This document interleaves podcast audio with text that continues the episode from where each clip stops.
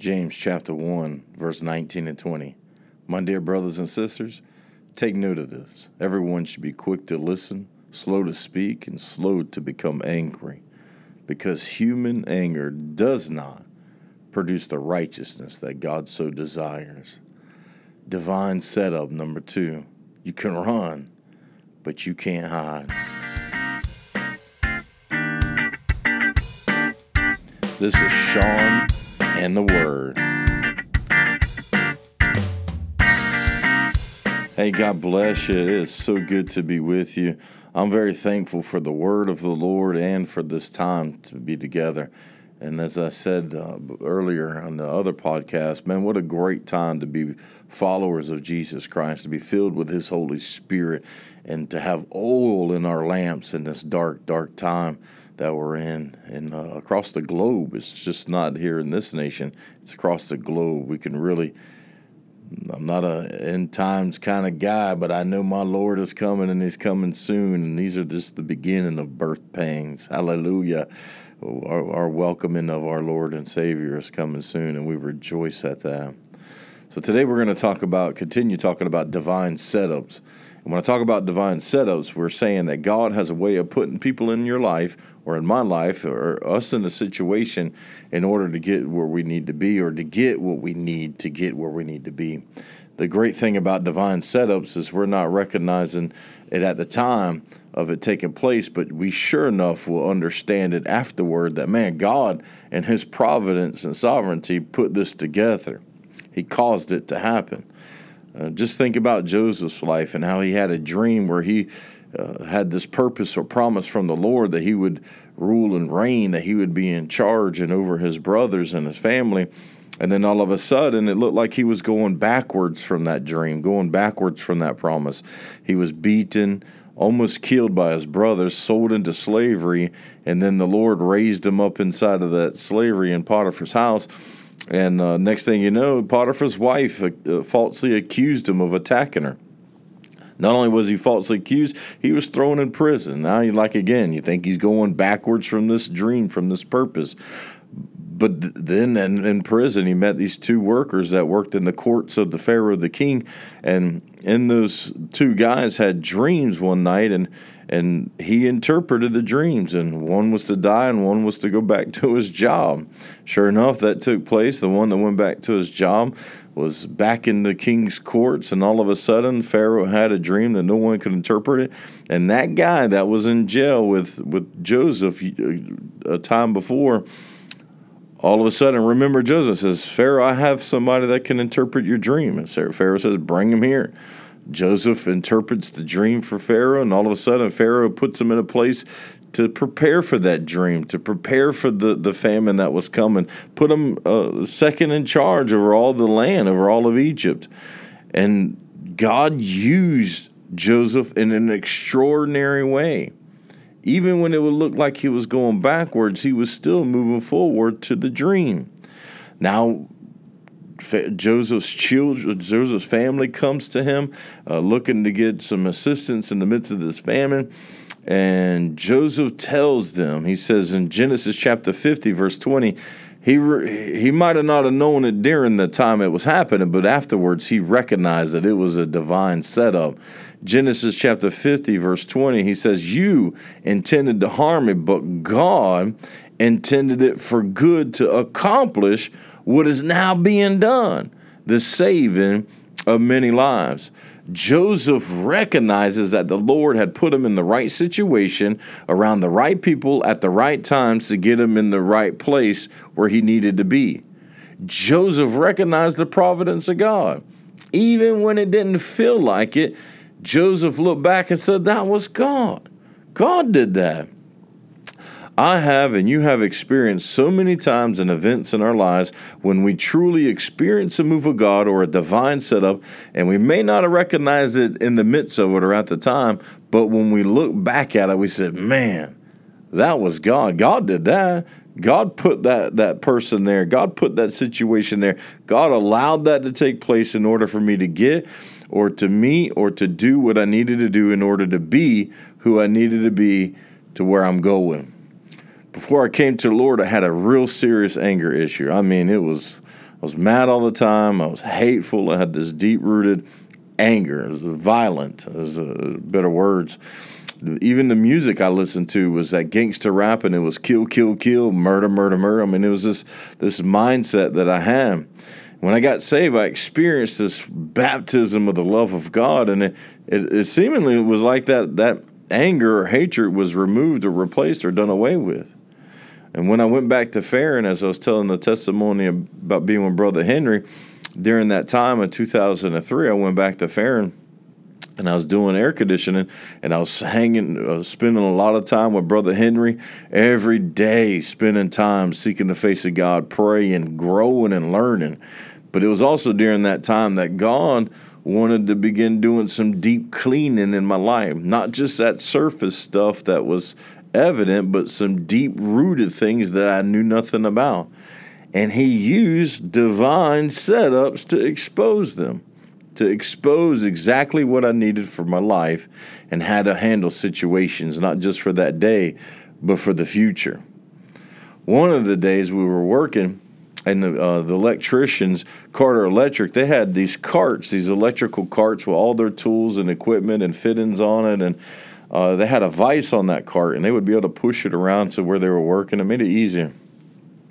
And air conditioning, uh, H- HVAC duct men, you know, when we did insulation, we had these duct knives, and our duct knives would get dull. And so one day I was using, it was pretty normal to do this because we worked together for so long. I took one of the electrician's carts and I was using this vise on the on this cart and I was sharpening my duct knife on it so I could do my installation. I mean, it was a normal practice. One of the electricians walks around the corner and he's like, "Dude, what are you doing on my car?" And I'm like, I'm just sharpening my knife. And uh, I said, hey, man, I'm just sharpening my knife, no problem. And he flipped out on me, started yelling and cussing and started threatening me. And I'm sitting there taking it. And I'm taking it and I'm taking it and I'm taking it. But boy, in my heart and in my depths of my soul, I'm undoing that vise in my mind and I'm taking that knife and stabbing him with it. You know, I'm, I'm angry on the inside. Well, I said, Man, you know, I'm sorry. And I walked away. Well, that night I was praying and reading the Bible as I did every night. And all of a sudden I come across this Matthew chapter 5, verse 21 through 24. Jesus says, You have heard that it was said to the people long ago, You shall not murder, and anyone who murders will be subject to judgment. But I tell you that anyone who is angry with a brother or sister will be subject to judgment. Anyone, again, anyone who says to a brother or sister, Raca, is answerable to the court. And anyone who says, You fool, will be in the danger of hellfire. Therefore, if you are offering your gift at the altar and there remember that your brother or sister has something against you, leave your gift there in front of the altar. First go and be reconciled to them, and then come and offer your gift, offer your gift. Man, that night anger was exposed. Jesus says in this scripture right here that uh, murder is not just a physical act or but an inward feeling. You see, murder is only a reaction to an inward feeling of hatred and anger. If your heart is not right, Jesus says you can't bring your gift to the Lord and think it to be acceptable because He weighs your heart.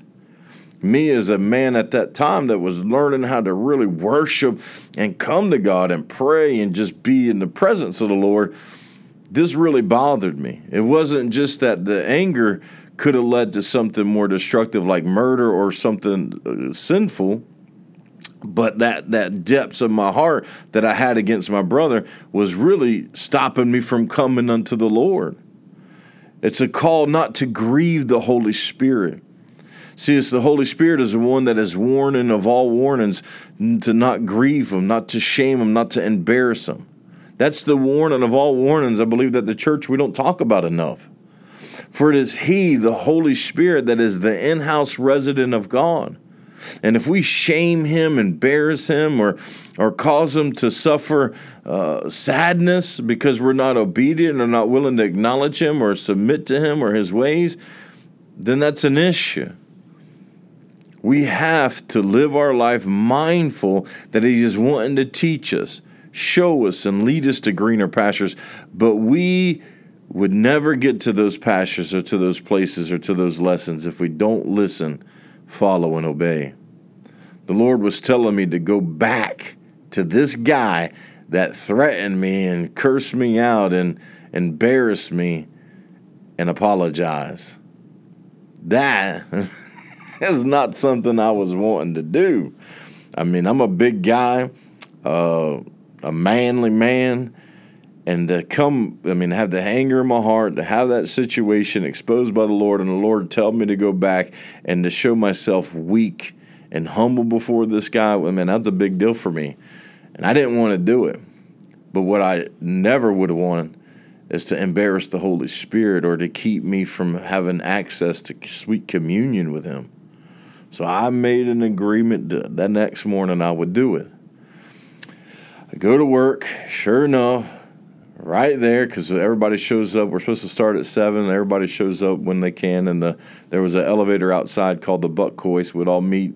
You know, you walk to the Buck this caged area, and then you know, as the Buck Hoist would take people to to the floor where we're working. You know, be various groups at various times as they showed up before seven. My group shows up, and sure enough, the guy that the electrician was there. I mean, so happens he was there, right? well, I said, "Hey, man, about yesterday, I just want to tell you, man, I'm I'm sorry, dude. I got really angry in my heart, and I felt like I wanted to do something to you, and that wasn't right, man. And please forgive me. I'm sorry." I was sincere, honest, and open, uh, vulnerable to this guy. This dude looks at me and he goes, You want to make me happy? And I, and I said, Yeah, yes, I do want to make you happy. And he says, Don't look at me and don't talk to me. Dang. That's first thing in the morning. You talking about something raging up inside of me again? I'm like, Man, that's not what I wanted to hear. I brought it back to the Lord. I had to go back and pray. I had to go back and say, Lord, what are you going to do now? I mean, I did what you told me to do, but there's still this inside of me that wants to respond to Him. The Lord showed me again from Matthew, from the Sermon on the Mount, the lips of our Lord Jesus Christ. Matthew chapter 5, verse 46 through 47. If you love those who love you, what reward will you, you get? Are not even the tax collectors doing that? And if you greet only your own people, what are you going to do? What are you doing more than others? Not even, don't even the pagans do that? He's saying, What good is it for you to love somebody that loves you? Non believers do that. You need to learn to love them that hate you. For what seemed, so what I did, I made up in my mind, and what seemed like months that followed, I would make it a point to love this guy. I knew he didn't like me. I knew he was angry and angry at me, but I made it a point. I'm to love this guy. So it so happens it seemed like months every day. Guess who showed up with my group every day to get on that Buck Hoist? You're right. That electrician. And every day riding up that elevator, every day waiting in that cage for the Buck Hoist, we would, I mean, uh, we were, we're opposite each other. And I would say, Good morning how are you? And he would just dirty look, not say nothing. Every morning, what seemed like months. Good morning. How are you? Good morning. How are you? Good morning. How are you? Nothing. Nothing. Nothing. It's dirty looks. it's Cold shoulders. Then one morning, it was a Monday morning, I said, sure enough, shows up at the same time, same place, getting on the Buck Hoist. Good morning. How are you? How was your weekend? Man, I'm good. It is a good morning. Dude, I had a great weekend. When he responded, I'm telling you, it had to be the best feeling I had had up to that point. It was like fireworks went off inside of me. It was unbelievable uh, that victory that I had at that point. I loved this man to a friendship. The Lord used that divine setup to expose some deep rooted sin in my life, but on top of it, also to reveal a long lasting principle. Obey the Holy Spirit, for He knows what's best. He knows what I need. He knows what I need to get where I'm going. He knows that the ministry or the work I'm going to be involved in is not always going to be biscuit wheels and gravy train. Not everybody's going to wave at me and smile and respond to me in the way that I think they should but that should not change the way that I love them. God needed to teach this to me, and He only could teach it to me through a divine setup, through a divine setup that would glorify His name and change me and prepare me for my purpose. In God's providence, maybe, just maybe, He has brought up some of those type of similar situations in your life or even some people or messages like the one you're hearing today. And maybe He's exposing some unforgiveness, some bitterness, or anger that has not yet been dealt with. You've been bringing your gift, you've been bringing your offering unto the Lord, you've been bringing your worship, and time and time again, He says, You need to leave it there and go deal with that situation. You need to leave it there and go take care of that circumstance. You need to leave it there and go make it right. You see, He judges the heart. And He wants our hearts to be pure when we come to Him. He wants our minds to be cleansed, that we could come into His presence and enjoy sweet communion. Don't grieve the Holy Spirit with our actions. Our desire should be simply to obey.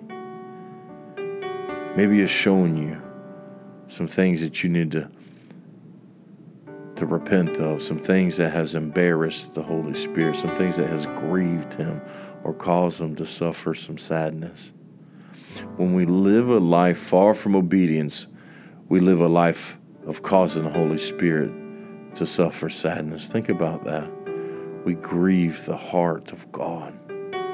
But He gives us divine setups just like I experienced, just like you have experienced, just like even messages like this, so that one more time we could deal with the dirt and that He can offer us Himself. Surely we can run, but we can't hide. Lord, we love you. Holy Spirit, living God, we want to respond to you today. Lord, that we would make it right with with those who surrounds us. Lord, with family members, with friends, with neighbors, with situations, circumstances, God, that we'll make it right because, Lord, your presence is better than life. Your presence is worth more than gold and silver. Your sweet communion with you, Lord, is, is the treasure of this life. And Lord, help us to, to understand, God, that, Lord, as Matthew said, and as as that, that Zacchaeus said, Lord, I'll do whatever it takes to, to, to pay back or to give back or to do what's, what's right with those who have wronged in order to be one with you. And Lord, we say that today. And we acknowledge that we can run, but we sure enough can't hide. And we thank you for setups even like this, where you expose so that you can heal and deliver. And we thank you for joy peace, deliverance, and presence, the presence of you. In Jesus' name, amen. Well, God bless you all the way. Thank you for joining me again on Sean and the Word. See you next time.